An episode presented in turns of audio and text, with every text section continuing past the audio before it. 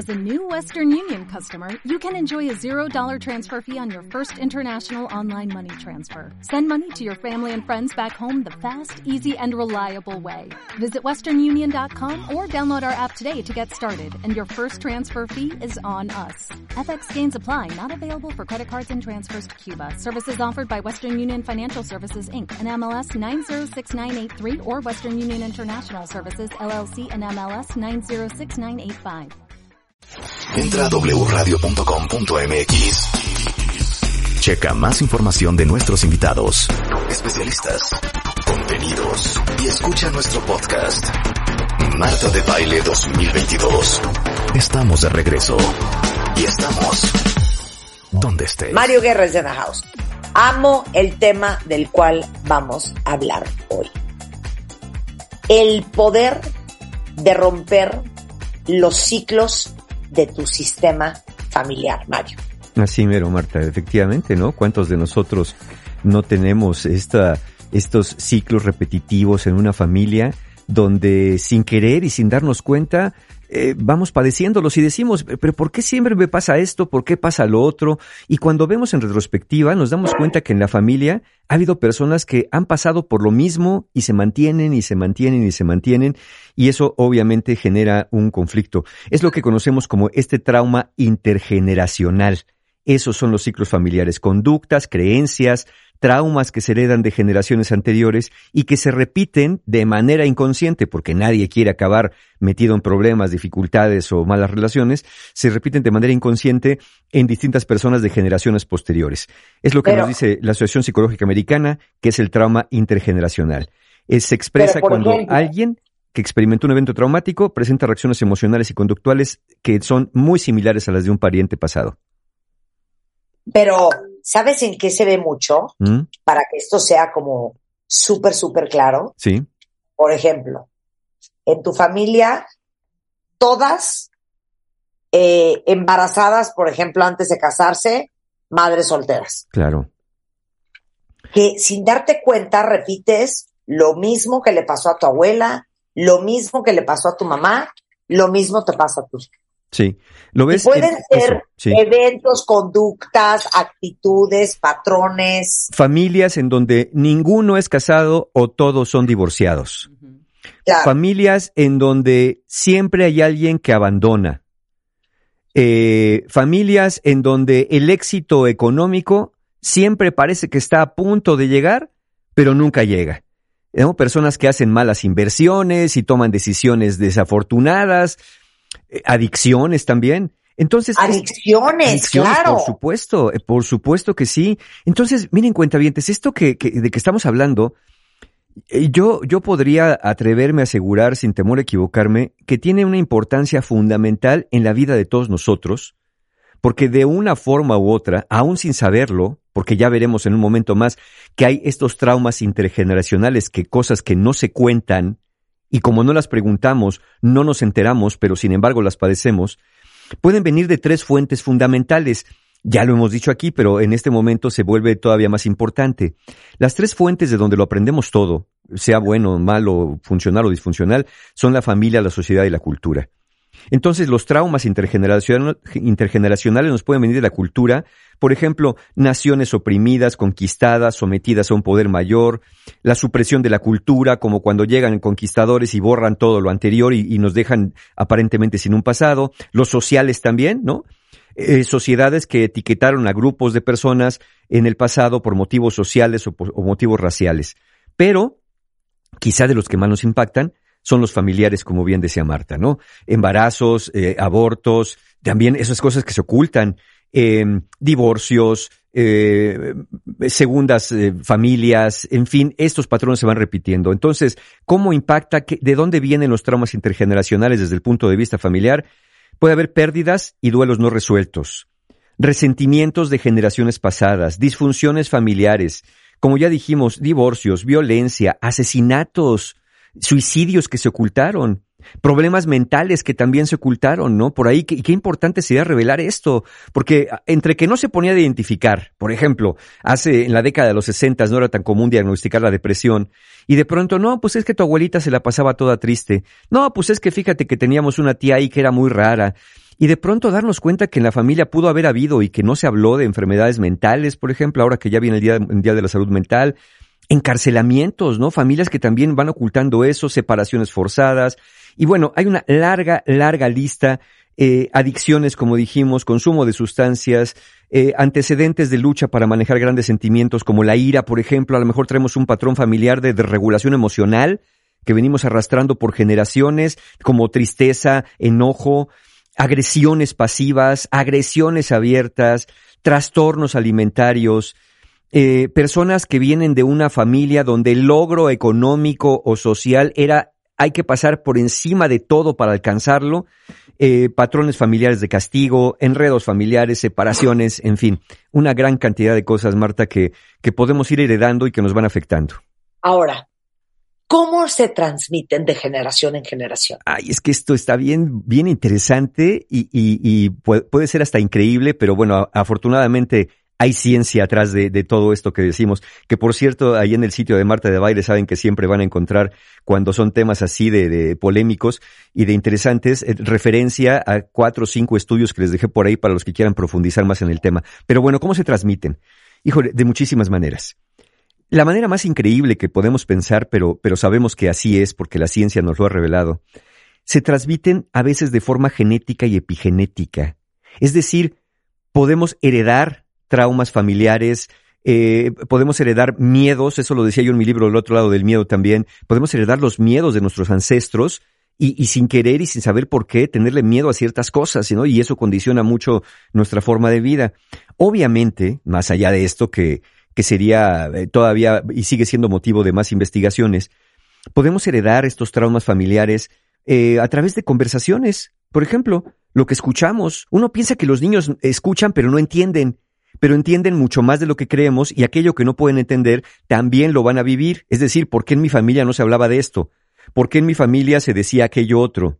Lo que se habla, lo que se calla, lo que gravita en las conductas y creencias familiares.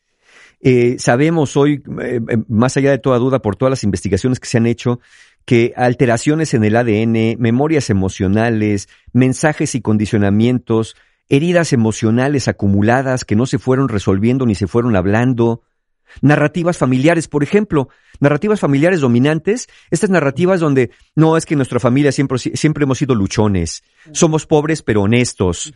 En esta familia es que, es que siempre hemos tenido conflicto. Entonces ya la persona lo va escuchando y como en esta familia siempre hemos sido luchones y como en esta familia siempre hemos sido pobres pero honrados, pues entonces es el lugar que nos toca en un momento dado y no salimos de ahí.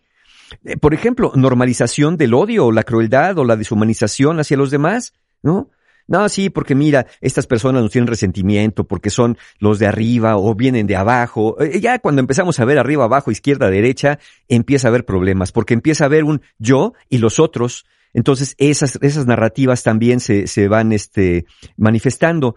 Por ejemplo, cuando los padres, o los abuelos, o los bisabuelos, pasan por alto o no hacen frente a sus propios traumas, agresiones eh, y, situaciones difíciles de la vida, ¿no? Como, a ver, esto lo tengo que resolver, yo no puedo seguir cargando, arrastrando en mi pasado todo este odio y todo este enojo y esta tristeza, pero mejor, mejor no se le digo a mis hijos para que no se den cuenta. Claro, y, y les digo algo, esto se resume en un dicho muy cierto, lo que no se repara se repite. Pero claro. Pero vamos a hacer un ejercicio todos juntos. Díganme ustedes, ¿cuál sienten que es un patrón que se ha repetido en su familia, desde su bisabuelo, abuelo, papás, hijos, que se sigue, repite y repite y repite. Vamos a hacer un, ejercicio de introspección. Porque, ¿por qué si es algo tan evidentemente disfuncional, se sigue perpetuando generación tras generación? Sí, claro. Es que, es que miren, pensemos en esto no nos damos cuenta. El primer elemento es no nos damos cuenta. Esto es inconsciente. Por ejemplo, si mis padres o tus padres, cuentaviente, tuvieron dificultades para crear un apego o conexión emocional saludable con sus hijos, es decir, contigo y con tus hermanos, es probable que les faltó de sus propios padres.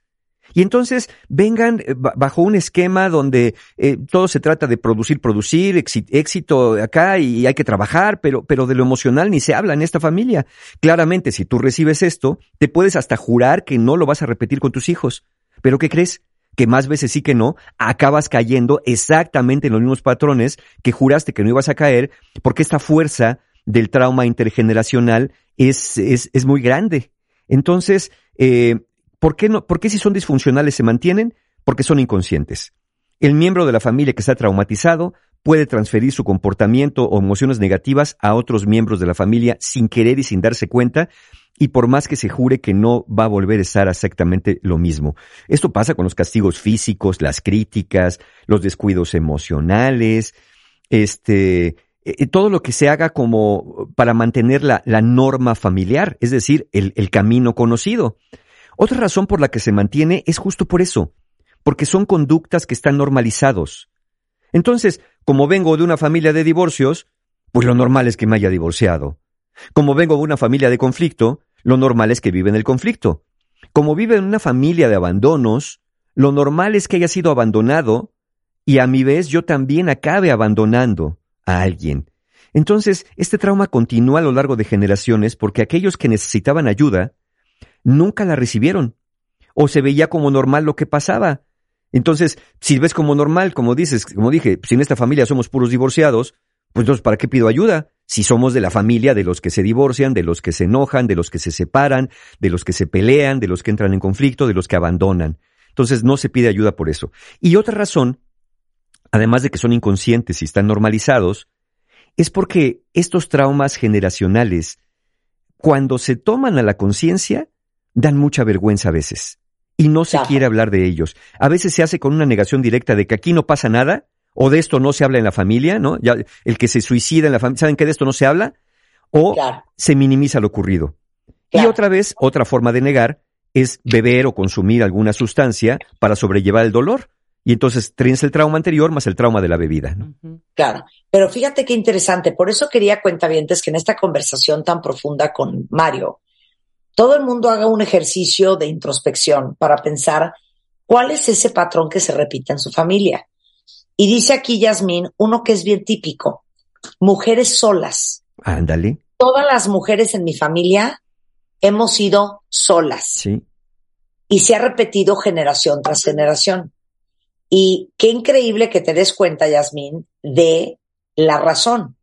Dice, y si tú decides estar en pareja, automáticamente el resto del clan te vive como que eres una traicionera y le estás siendo infiel al sistema familiar. ¿Me explico? sí, claro, ese es un, es un elemento muy fuerte y que gravita mucho cuando la familia insiste en que hay que regresar a la supuesta normalidad.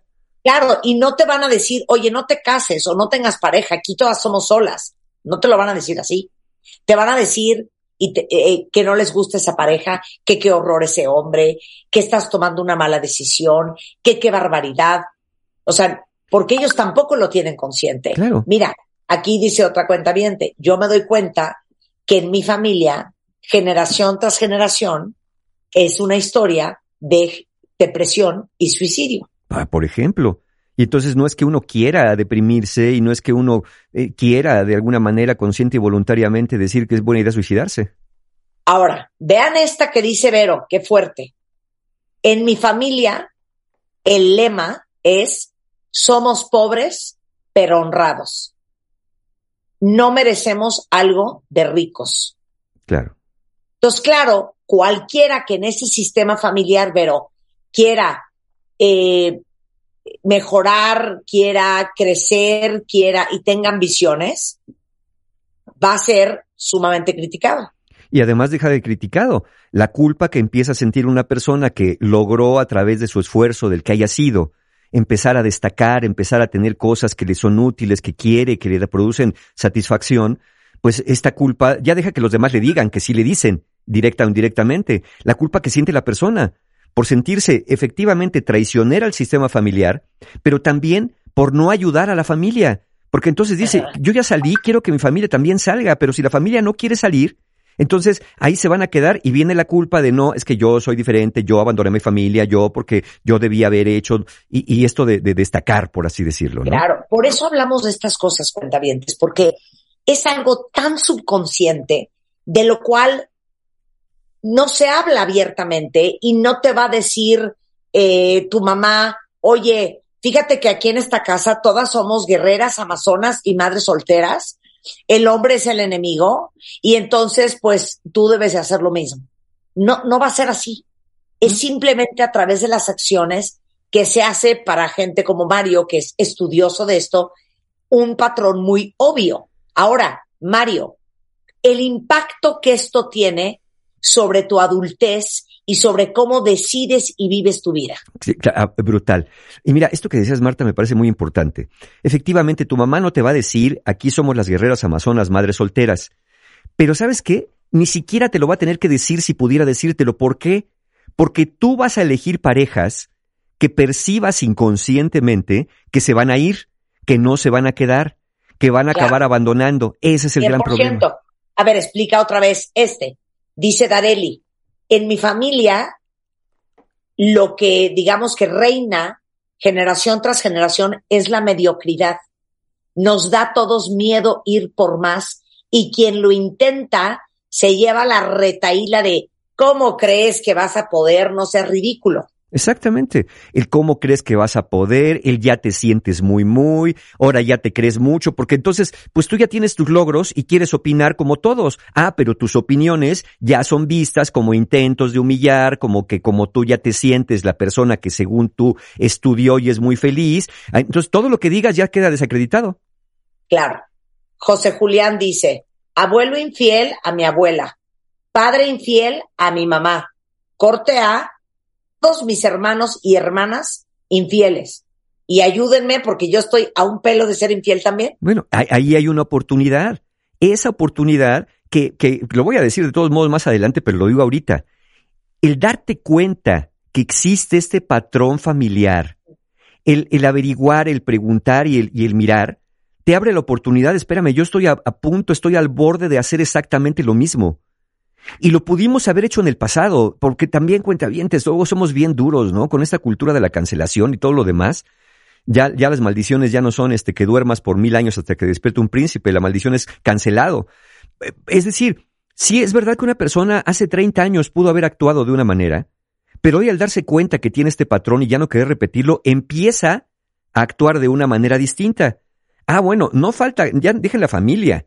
Las personas que ni de la familia son, que se enteran, ah, no, pero tú hace 30 años eh, tuviste un aborto, tú hace 30 años te divorciaste. Sí, sí, posiblemente sí. Hace 30 años abandonaste, sí, posiblemente sí, pero ya no lo estoy haciendo.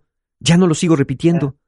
Porque entonces viene la condena de como eres, este, eres malo una vez, tienes que ser malo siempre. ¿No? Esa es la condena social también que nos impulsa a repetir patrones. Ahora pregunta aquí una cuenta viente porque a eso vamos, chiquilla. ¿A poco una sola persona puede cambiar el patrón de una familia entera? Esa gente tiene un nombre, para que se lo sepan, cuenta bien, se llaman The Cycle Breakers, los rompedores del ciclo. Y de eso hablamos después del corte, Mario. Seguro, seguro que sí. ¿Cómo ser The Cycle Breaker o el rompedor del ciclo en tu familia al volver? Con Mario Guerra. No se vaya.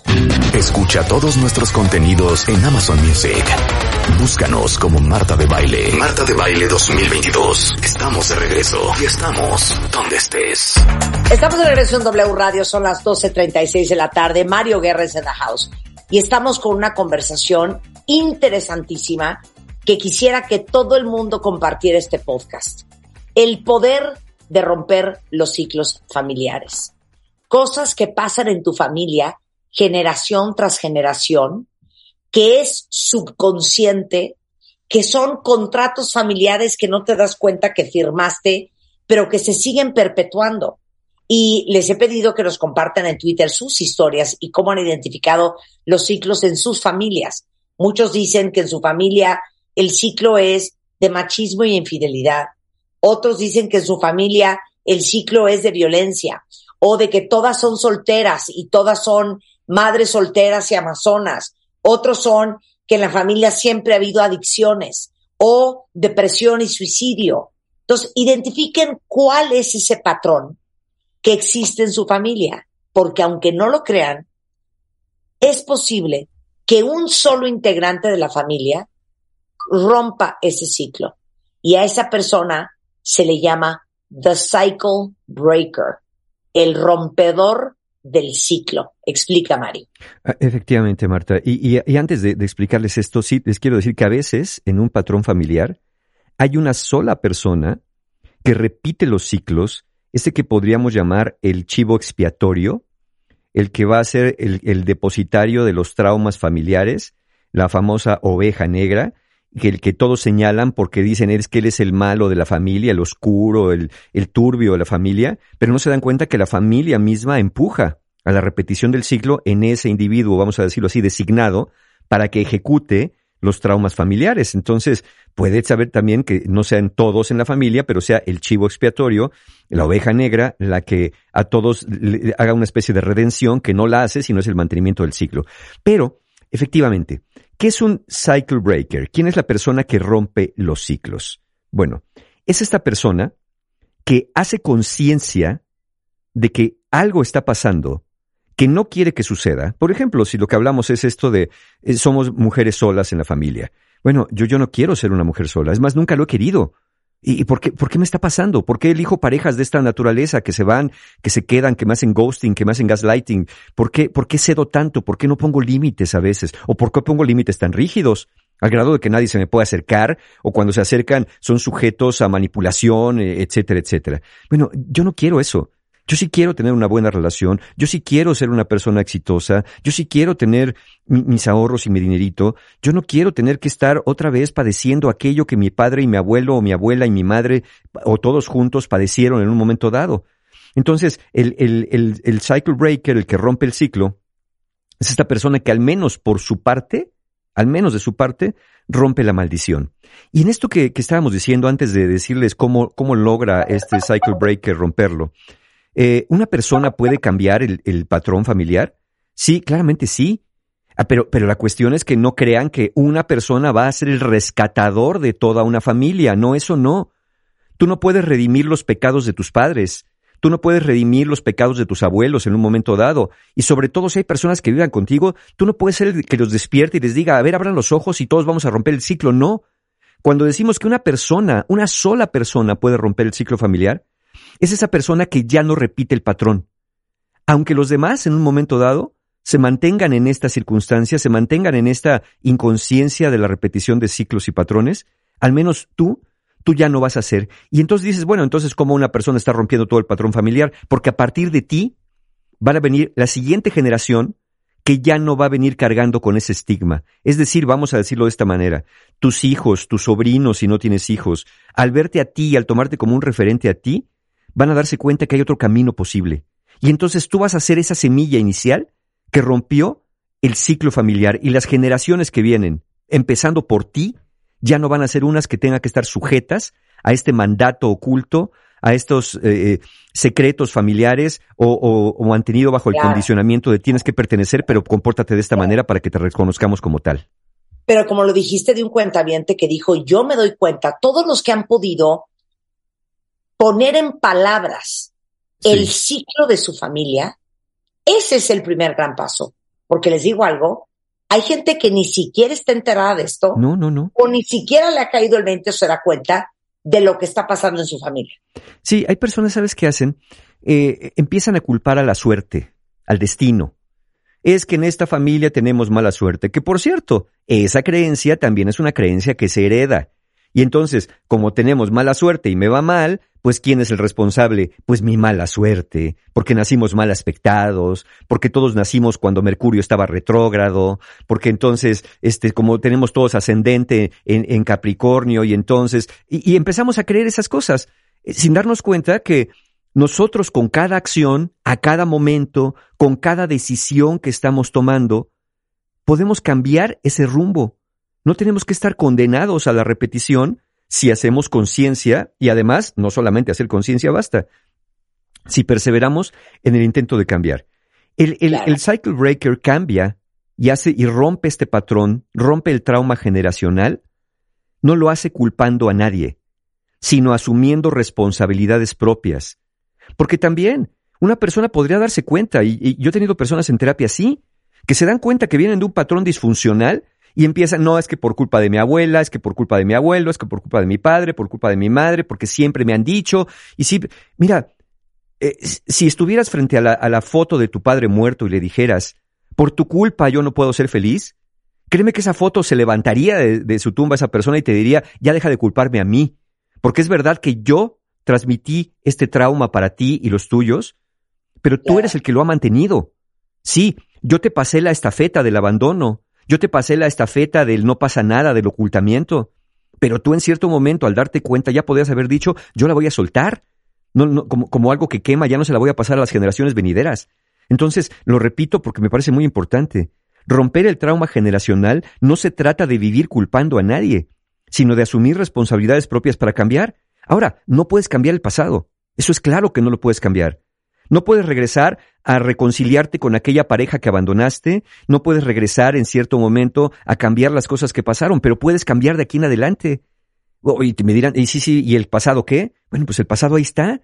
El pasado es para ser visto, el pasado es para ser contrastado, para aprender de él. Un día hablamos de esto.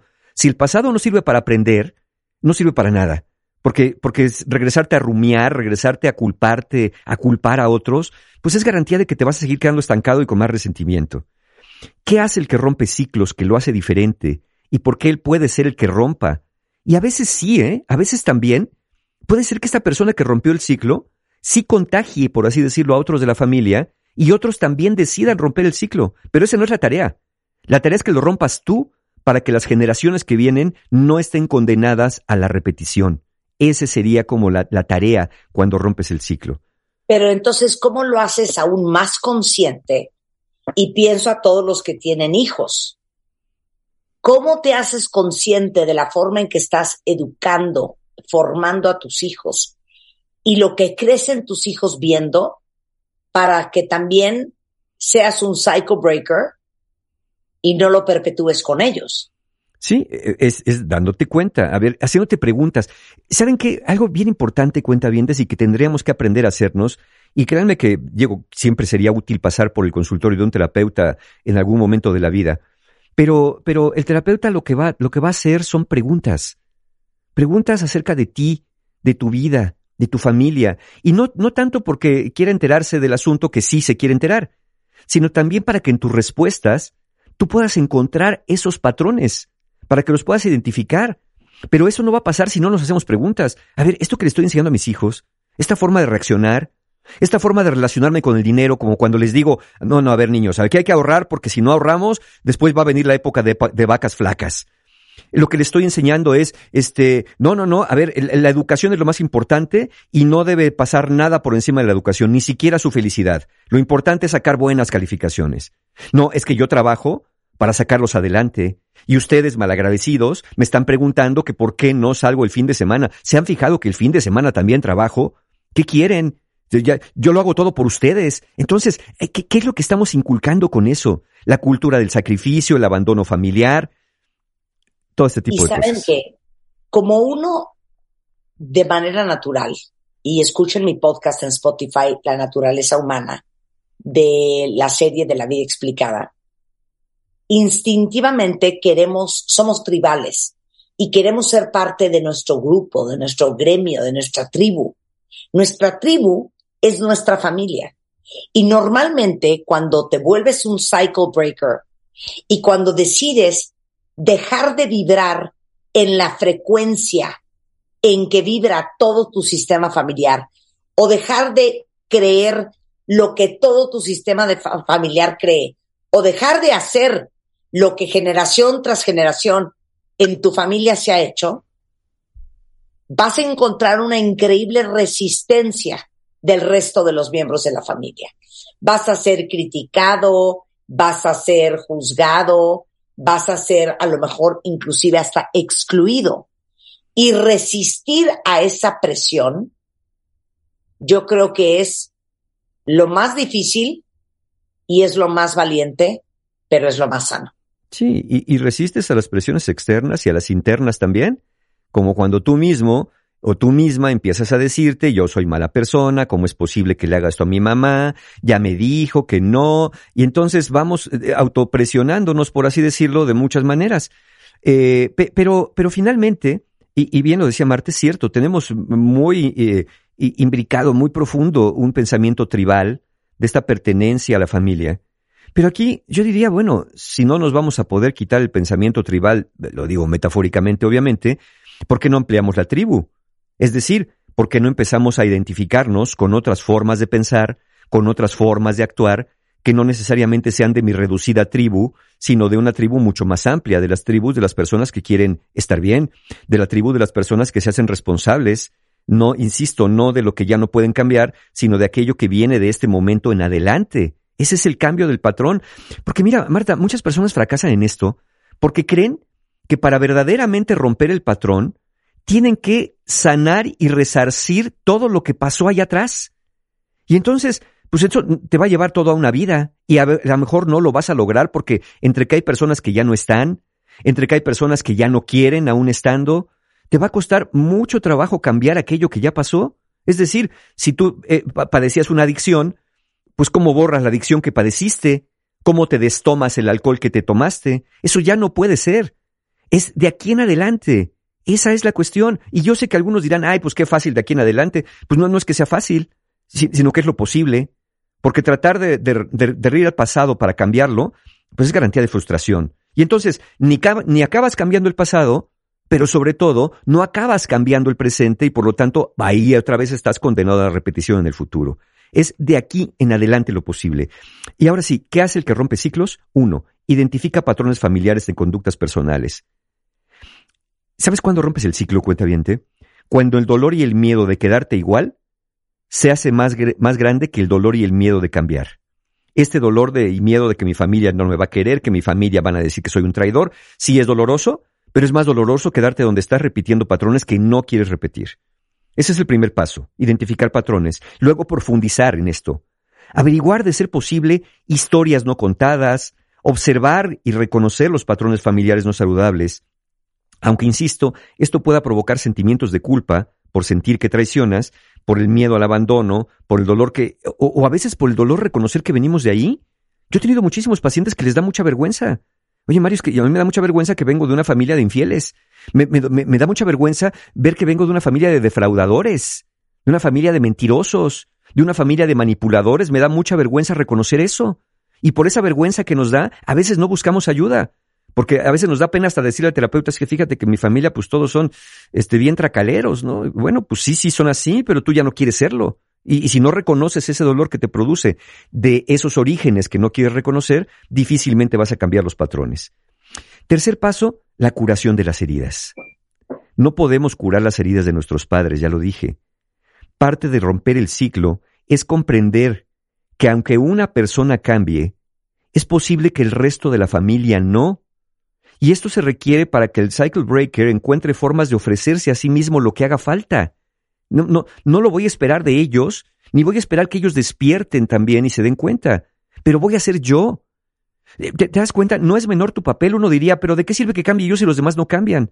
No sirve para que las generaciones que vienen de tu familia te tomen como un referente donde vean, como dije, un camino posible para cambiar.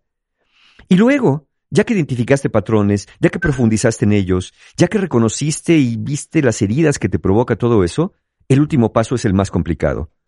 Cambiar a nuevos patrones. Es poder decir, es verdad que en mi familia hicimos esto, pero en su lugar yo voy a hacer esto otro. Y darnos cuenta que lo que queremos y lo que funciona es heredar linajes y no equipajes equipajes que no nos pertenecen, equipajes que cuando abres la maleta y ves todo lo que viene adentro ni siquiera entiendes por qué viene eso ahí, porque eso lo guardó otro con su propio trauma, con su propia vivencia, con su propia experiencia. No, es verdad que esto viene en mi maleta emocional, pero yo no lo quiero, a mí no me sirve y yo no se lo voy a seguir heredando a mis hijos, a mis sobrinos, a las generaciones que vienen para adelante. No, voy a romper el patrón. Sí, me avergüenza mucho el pasado, es verdad, pero esto esto va a ser diferente de aquí en adelante, porque de esto me encargo yo. 100%. Para cerrar. Para cerrar, romper ciclos, necesitamos a veces ayuda. Y la ayuda viene de saberla pedir y de estar abiertos a recibirla. 100%. ¿Cuándo hay siguiente curso? Eh, ¿Cuándo hay? Bueno, tenemos este sábado la ciencia y arte de ser pareja presencial aquí en la Ciudad de México, en la Hotel Fiesta Americana Reforma, el 8 de octubre. Realmente, ahorita que venía para acá, venía hablando con mis amigos de Encuentro Humano, nos quedan tres lugares, tres parejas, ¿no? Ya, ya es muy poquito, está a punto de cerrarse este taller de la ciencia y arte de ser pareja. Tómenlo. Eh, yo creo que es fundamental para, para saber, saber si, si seguir está bien o seguir mejor si es la decisión. Después tenemos el 23 de octubre el viaje del héroe online, mi taller favorito, muerte, pérdida, sentido de vida, eh, miedos, por supuesto, el viaje del héroe, 23 de octubre online. Online también 29 de octubre, sanando heridas de la infancia. Ahí vamos a encontrar patrones, ahí vamos a poder autorreparentalizarnos y romper esos ciclos. Claro que también se puede hacer en sanando heridas de la infancia. Aprender de la pérdida es mi taller entrañable, ¿no? Porque acude a mis raíces tanatológicas y de pérdidas. Es presencial también, el último del año, en el Hotel Fiesta Americana Reforma, el domingo 30 de octubre, Aprender de la Pérdida. Y en noviembre, así nomás de corridito, por si están interesados por ahí, Los Hombres de tu Vida presencial, un taller para mujeres, también para que estos patrones, esta imagen del padre que vamos heredando, a veces no nos ayuda, eh, Los Hombres de tu Vida presencial. Online, el taller de inteligencia emocional, online, el taller de ansiedad, y online El Poder de Perdón y Relaciones Rotas Presencial. Todos los talleres que he mencionado y muchos otros que pueden estar abiertos siempre los van a encontrar en la página de mis amigos de encuentrohumano.com porque siempre hay un taller abierto en encuentrohumano.com. Nada más les quiero decir que ustedes sabían que México ocupa el primer lugar en el mundo en el que el comercio electrónico creció más durante el 2021. Digo, en la lista está India y Brasil y Argentina y Rusia y Francia, pero México está en primer lugar. Y cada vez es más común, más habitual, más normal que compremos online cosas en Internet. Y si ustedes son de los valientes que están emprendiendo con una tienda online, hoy les quiero hablar de FedEx para que hagan equipo con FedEx, porque siempre les digo que hay que producir la vida. Y cuando eres emprendedor, tienes que asegurarte que tus clientes tengan una super experiencia con el proceso de compra o de tus servicios o de tus productos. Y FedEx está con esta campaña uniéndose a las pequeñas, medianas y microempresas para que haciendo equipo sus envíos lleguen a todo México con estándares de calidad inigualables. Tienen envíos desde 109 pesos y garantía de que si tu pedido no llega a tiempo te devuelven tu dinero. Y toda la información está en fedex.com diagonal doméstico para registrarse y hacer equipo con un aliado que de verdad les ayudará a seguir creciendo su negocio y donde también podrán consultar los términos, condiciones y cobertura. Pasen un lindo martes. Escuchas a Marta de Baile por W Radio. Síguenos en Facebook, Marta de Baile. Y en Twitter, arroba Marta de Baile, Marta de Baile 2022. Estamos de regreso. Y estamos... Donde estés.